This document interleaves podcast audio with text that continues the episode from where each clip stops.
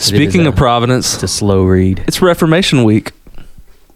Oh, we just go. We jump into that. Yeah, I it's- was still in the middle of our book conversation. Well, we have a podcast to record, so let's get My to business. bad. Yeah, happy Reformation Week, everybody. Hey-o. 500 year 500 anniversary. years. That's awesome. It's insane. Shout It is. out to Martin Luther and Ulrich My man. John Calvin. Anybody else? I love those guys, except for all like the weird skeletons that people find in their closet this time of year. yeah, apparently There's a, few, there's a few of It them. gets a little uncomfortable. it, it can. I only recently learned that Luther was a raving anti-Semite at the end of his life. yeah, you read that article too, and Uh, then well, I read the article and it's come up in a couple Yeah. other books I'm reading. yeah, and then John Calvin killed that one guy. yeah. Sorry, just the subtle drop. and in another handful of scholarly sources upon which I peruse no, from time a, to time. No, it was a Yeah. Far Side cartoon. Gary Gary Larson knew. It's like, how did I miss out on this? It was a weird. That's great. It was a weird phase of his career. Yeah, it's uh, it's, everybody's got their skeletons. That's a sad thing about church history to me, though. Yeah. Is it's like so many great things, and then some things you're kind of like, ugh, you know. Did you read the one about Karl Barth? Apparently, had a decades long affair Yeah. with. That was Yeah. weird. His theology was already pretty jacked up anyway, but So, Rusty, tell us about your secret sins. that's that's actually what this episode what do we is. need to know? Well, first of all,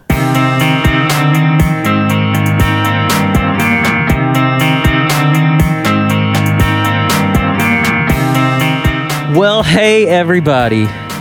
Season 2, episode 7, 1 hour a week podcast. I'm Jared Hollier.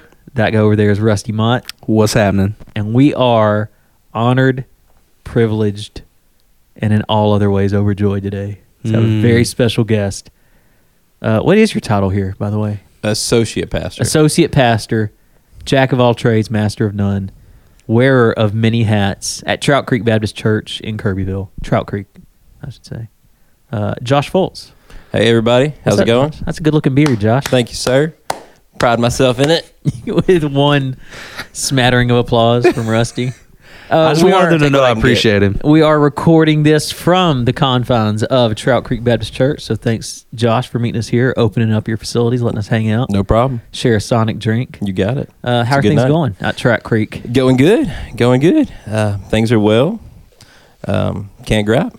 You geeked up for the Reformation, 500 years. Y'all got big plans. 500 years. Yeah, we are going to have a. Uh, we're all going to dress up like hobos and have a big pot of soup. That's our. That's that's our Reformation party. Yeah, that's what we're doing. Sounds like fun. It's a great night. incredible. I It didn't is. know if maybe you were going to nail some things at the door or I don't know. We might. We'll see. We don't want to get too jazzed up. Well, so Josh, we have you here uh, on this episode to talk apologetics. We've been, uh, you and I have talked a lot about it in the past. I consider you a good friend. Do you consider me a good friend? Absolutely. Oh, thanks. We uh, we talk about theology. We watch our kids play soccer together. We do. We uh, most importantly, probably the linchpin of our friendship is we play Pokemon Go together. Literally, you just would have had to be here. We walked in the door, and I'm like, "Hello, Josh. How's it going, man?" And he just walked right past me, holding up his phone to Jared to show him about it. And it's not even a Pokemon that they caught; it's No. somebody else caught it, and they're excited about it. So, I mean, it's hard to be. It's hard to be this cool. I know. yeah, it is. It is. I don't know how you guys do it. we pull it off somehow. I aspire to be in that realm My one favorite day. reaction from people is like, "Yeah, they, they see, they'll catch me because I try to be secretive about it. Oh, it. yeah. they catch me and they're like, "That's still around." Like, That's still a that thing. People still do that. So 2015, right there. And here we are. Uh, It's a good outreach. so when we're not, you know, Exactly. catching shiny Pikachu's, we're talking about theology and stuff, and we want to talk to you today, Josh, about apologetics. That is uh, a passion of yours, right in your wheelhouse, and so we wanted to have you on to talk about why it's important, how we can get started in it, and so let's start with this. Why is apologetics so important to you? How did you get started in it, and why is it uh, such a passion of yours? Yeah, well, for me, I um, you know, I grew up in a church, was a, was a pastor's kid, which is sometimes I consider that a horrible title to have, Yeah. because there's so many, there's a reputation that goes with that that pastor's kid. Um, but grew up in the church uh, as a, I was ki- always kind of that kid that just liked to ask questions, and uh, sometimes with those questions there were just answers that weren't really that good. Um, I, I didn't find them satisfactory in a way. And so I would ask questions and kind of move on. And so some doubt started kind of forming in my mind. I went to college, went to East Texas Baptist University, uh, Christian University. And while I was there, started to wrestle with thoughts. And you know, going to college, whether it's a secular university or a Christian university, um, you just get exposed to a lot of new ideas. And so I would, you know, uh, think about things. Especially, I was a psychology major, so there was just um, a lot of new things that I was thinking about, and that started some doubts in my mind. And so my four years at ETBU were filled with a lot of good things. God was growing me in a certain respect, but then it was filled with a lot of doubts too. So I, I finished up at ETBU. I had no idea about apologetics, never heard of it before. Which Even is after sad. four years at a Baptist university. Four years at a Baptist university, and I probably took Wow. uh, maybe four religion classes there because it's required. Yeah. Um, I never. The last thing I wanted to do was become a pastor. That was at the bottom of my of my list, you know, and uh, and so finished up there, enrolled at University of Texas in Tyler, and was still struggling because now I'm in a secular university studying psychology, and I was just bombarded with a lot of ideas. And uh, one day I went to a Christian bookstore, went to good old Lifeway, and uh, picked up a book um, that was relevant to the stuff that I was struggling with. Started reading that and started realizing, oh my goodness, there are answers to some of the questions that I have. And so that was just that point on was just a huge journey. I would drive back and forth to Tyler and just listen to book after book after book. What was that audio. book you picked up? The first book I picked up was The Case for a Creator by Lee Strobel. Okay. And uh, after I finished that, I just started whatever I could get my hands on. I started reading. And uh, for me, it was such a, a turn in my life because it's hard to be an effective Christian if you aren't sure what you believe. It's hard to be an effective Christian if you're like a you know a beach ball bouncing from wave to wave in the ocean with just no anchor point. And so, uh, so starting to get some of these answers from me just really turned the the tide in my life. And so from then on, it became a passion for me because I know there's so many other people out there that have questions, um, but they just kind of stuff them down and don't deal with them, or just feel like maybe they can't get answers to those questions. That kind of brings us to kind of our first question. It's kind of a, a multifaceted question, but Yeah. you've kind of already touched on it. So why do we even bother with apologetics? What's why do, should the average believer be concerned with it? And I would roll that into this other one that says, "What's wrong with the old saying? If the Bible says it, I believe it, and that's the way it is." Which, by the way. We would all three affirm that, Sure. that that is true. If the Yeah. Bible says it, that does make it true. So why should we go further and engage in apologetics? Why is that important for us as believers? Yeah, and I think that's true if you're a Christian, right? Um, the Bible settles it, and I believe it is absolutely great if you're a believer. But if you're outside the faith and you don't believe the Bible, Yeah. well, it really doesn't mean anything to you. And so I think there's a lot of people that are looking for reasons to believe or have questions or are seeking, and just the Bible says it isn't going to really amount to anything for them. So, so let's kind of backtrack a little bit and just introduce the topic of what is apologetics. Where do we even get that term? Because the term itself can kind of be confusing. Right. Like, oh, I'm sorry, I'm a Christian. I'm sorry, I'm a Christian. I don't mean to be. I actually had a lady ask me that one time. She's like, "What are you going to school for?" And I was like, "Christian apologetics." And she's like, "You apologizing for being a Christian?" Right. And We're I was like, to make up for the yeah. Crusades, Yeah, so- we, we've got a little a few black marks on our history that we need to deal with. For sure. Just uh, word association. When I hear apologetics, I immediately think apologize. I immediately think OneRepublic. I immediately think Yeah. Timbaland, which then takes me to JT's greatest album. and then it's just it's just the downhill slide from there. Um, so yeah, so what is apologetics, right?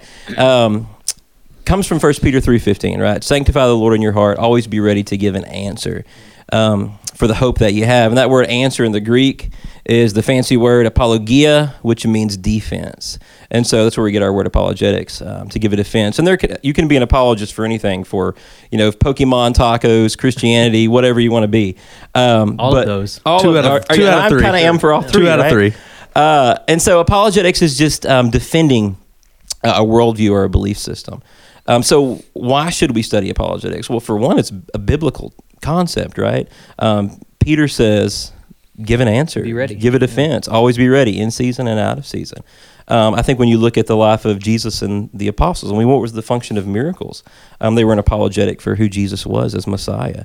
Um, and so I think first it's just a biblical concept. We should be prepared. We should be ready to give a defense. If God says do it, we should be willing to to do it.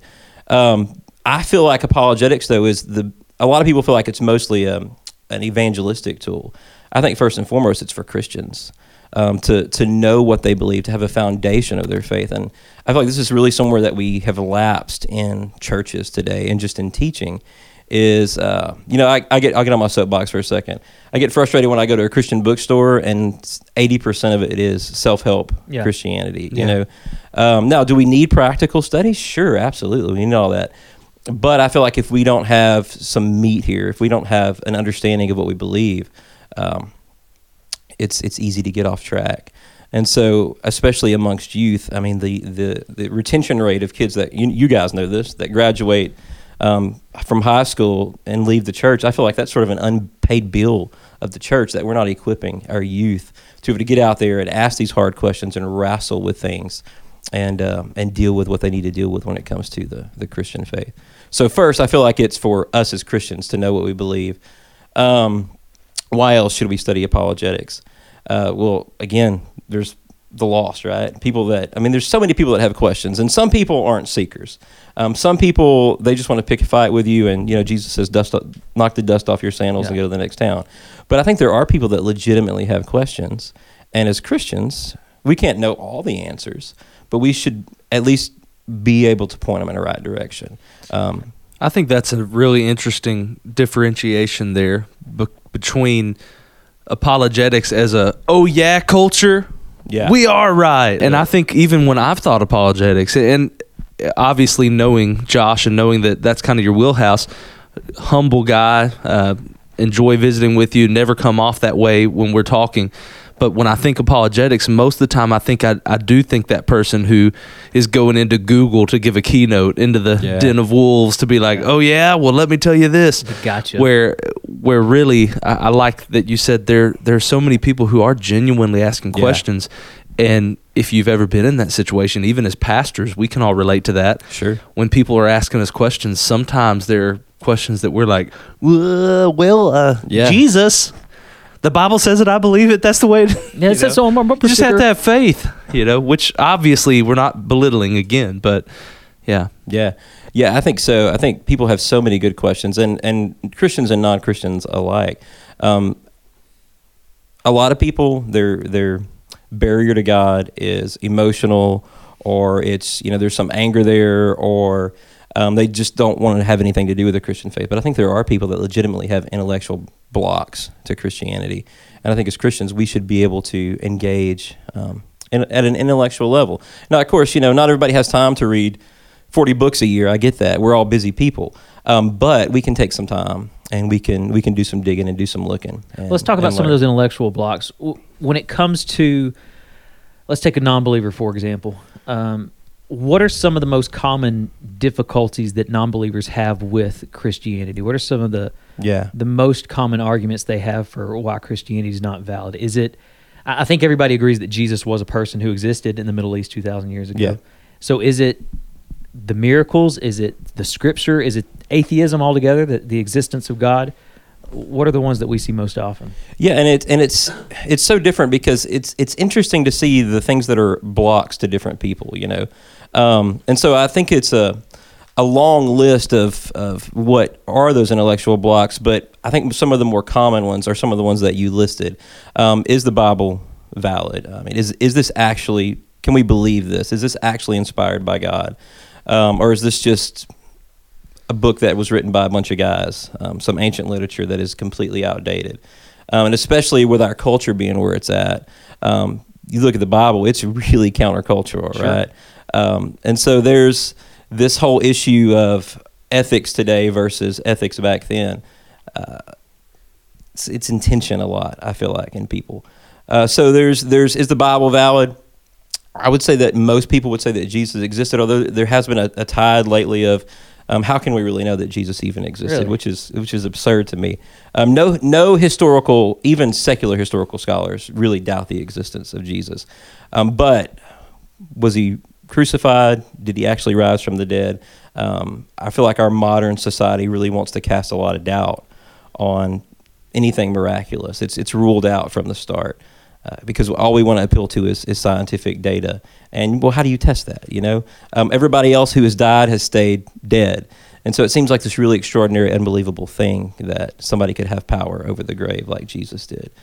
Uh, so just the anything miraculous in general, I think, is ruled out.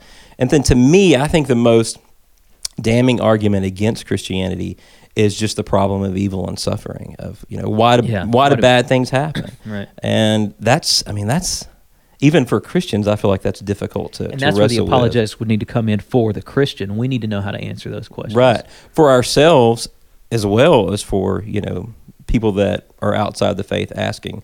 You know, if God's all powerful and if God's all loving And if he's all good, and if he's all good, well, why does he let little kids die from leukemia Right. or get sick or whatever the case is? or a hurricane sit over our area for a week and rain 60 And- inches. Pound us for Yeah. yeah, for days like that.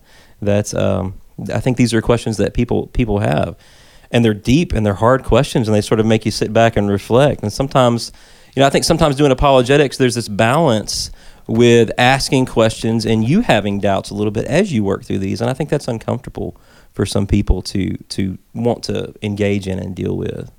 Yeah, because I don't I don't want to doubt the thing that I've staked my whole future on. And honestly, as a pastor, my whole life. I mean, Right. everything that I am is wrapped up in the fact that the Bible is true and Jesus is true and Christianity is true. And so if I start pressing into those doubts, then the question is, well, what if what if those doubts are valid? Yeah. What if I find out that I'm that Yeah. I'm full, that I'm the dummy? Are y'all familiar with the classic Nickel Creek song, Doubting Thomas?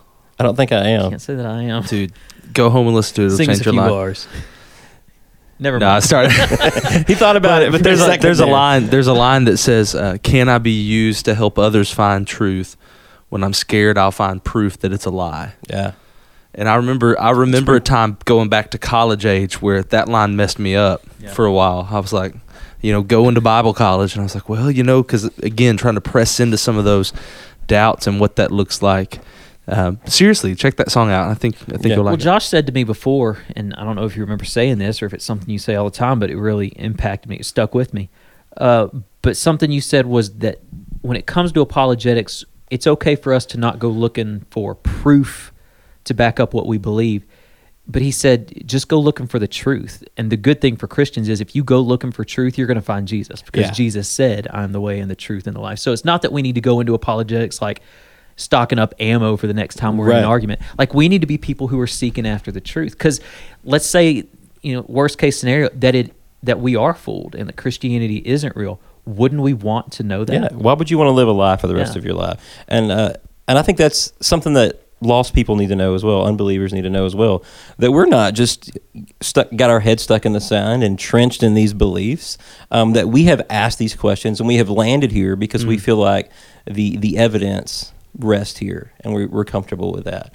And so, I mean, and sure, there are some Christians that it was good enough for my grandma. I just believe it, and that's fine. If that's the, the degree of their faith, that's fine.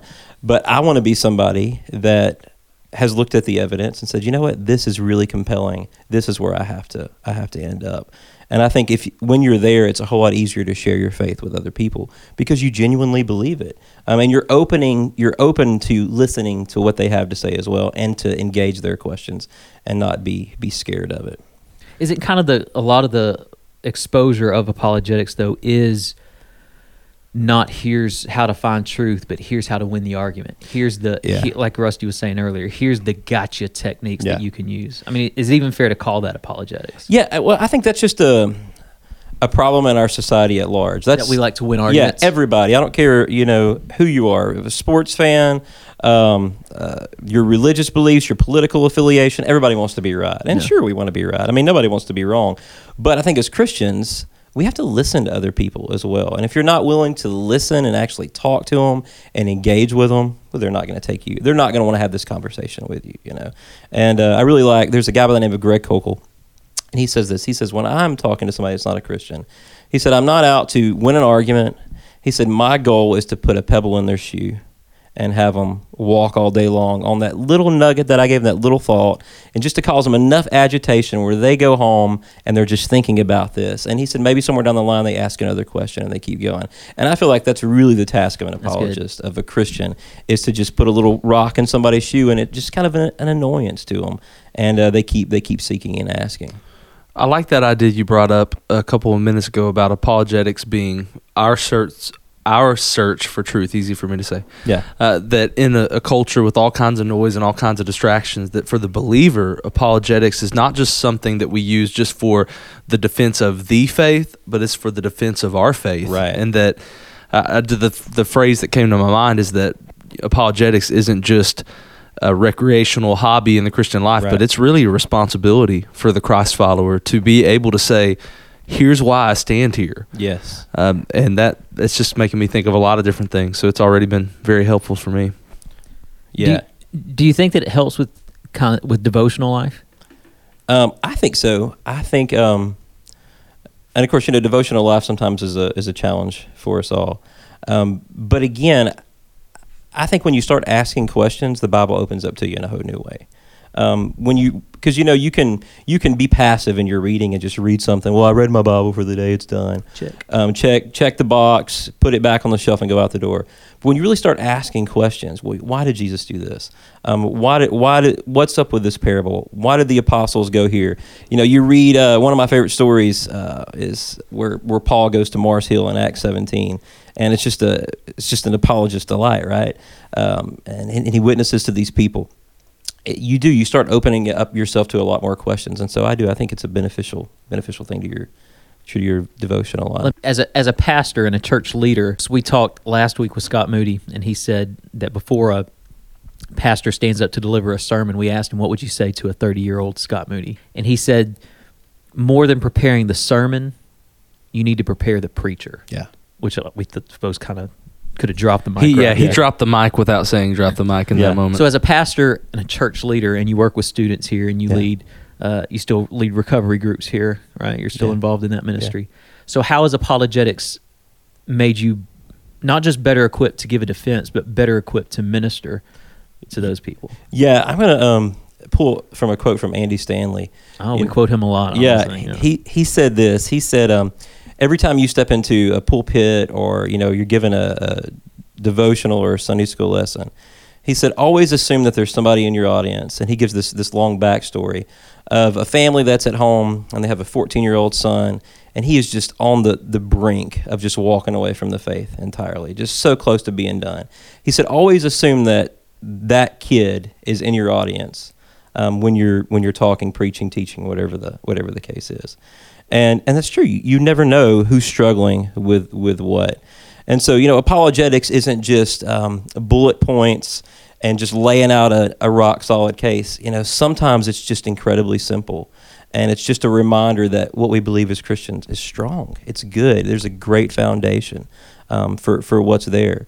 And so I think just to uh, be reminded that on any given day, you never know who's struggling or having doubts or insecurities in their faith, and sometimes it, it may be us, you know, um, ourselves that are that are having those doubts, and uh, and so you know all that I feel like ties into devotional life from day to day. When, yeah, because when it comes to start, you can string together those arguments and reasons and logic, and you can win the argument and lose the person. Absolutely. And that's and that's the last thing you want, you know. And I and I feel like part of that too is making sure that you're hearing other people and not just wanting to hear yourself talk or to win an argument. Have you ever been engaged in like an ongoing conversation, week to week, month to month, long term, with somebody with these kinds of questions, where you have to say, you know, I don't know, but I'll, I'll find out and come back. Yeah, and I, and I think that's I think it's an interesting um, reminder is as Christians, if we don't know an answer to a question, it is perfectly okay to say, you know what, that's a really good question. I don't have any idea. Let me go do some reading, and you do some reading, and we'll meet back together, and we'll and we'll talk about this. And uh, yeah, I have. I've had ongoing conversations. Some of them have gone well, and then I've had conversations too where I've just completely blown it, and the door was slammed shut. You know, and that's frustrating um, because you do you want to see everybody come to know Christ and come to see life your way, but it just doesn't it doesn't always happen that way, right? Um, unfortunately, So, thinking about apologetics, I think we tend to generally see, and I know a lot of pastors listen to this podcast, uh, a lot of very influential people. Just kidding. a, a lot of Drop pastors and yeah, yeah. That that I don't want to do that because if I don't say their name, they're going to be like, "Hey, man, why are, why aren't we influential?" But thinking about ministry and those of us who are vocational in ministry, Right. I think oftentimes we kind of have the perspective that, Uh, or at least our church members have the perspective that we are the apologists. yeah, How often have you had a church member come up to you and say, "Hey, what do I tell this guy?" Or, "Hey, can you come talk to them? Can could you do this?" How do we kind of get past that? Because we also do have a lot of lay leaders in the church who are not vocational ministers who will be listening to this. So, how can we encourage them to start owning apologetics for themselves? Yeah, and I think this is huge. Um, there's an old saying, I think I have this right. If there's a mist in the pulpit, there's a fog in the pew. Um, Pretty sure that Scott, Scott said that last, last week. week. oh, yeah? Yeah. Amazing. He flipped it around. He said that if it's foggy in the pulpit, there's gonna- at least a mist in the pew. Yeah, I- exactly. And so I think for uh, for pastors, um, first it has to be important for us, and we have to take ownership of this if we're going to sell it to to to other people, right? Um, if it's not important to us, it's not going to be important to to them. Uh, so I think some of this is going to be just generating some excitement here, and I feel like this is one thing that church lacks. And I know y'all probably read studies and stuff where uh, the American church appeals more to women than it does to men. It's more effeminate. There's more emotion there, which I'm great with emotion. Well, I forget mean- the studies. Just look at a Sunday morning. yeah, look at a Sunday morning, and I'm great with emotion. Every time I watch The Lord of the Rings, I have to cry, you know, so I'm fine with that. But, but, But y'all fe- both look at me. What? just because I'm listen, I'm a Lord of the Rings guy. Just because I don't like Pokemon I was, doesn't just, mean I was you know. waiting for something snarky. I was like, Yeah. "Ugh. Um, but I feel like if we bring in an intellectual side to Christianity into our churches, I wonder if it might attract more guys to church. I feel like that's just a void in church. Period. And so some of it is going to be um, doing some studies, doing some some com- having some conversations, just like we're having tonight. What is apologetics? Why do you need it? Where can you start looking?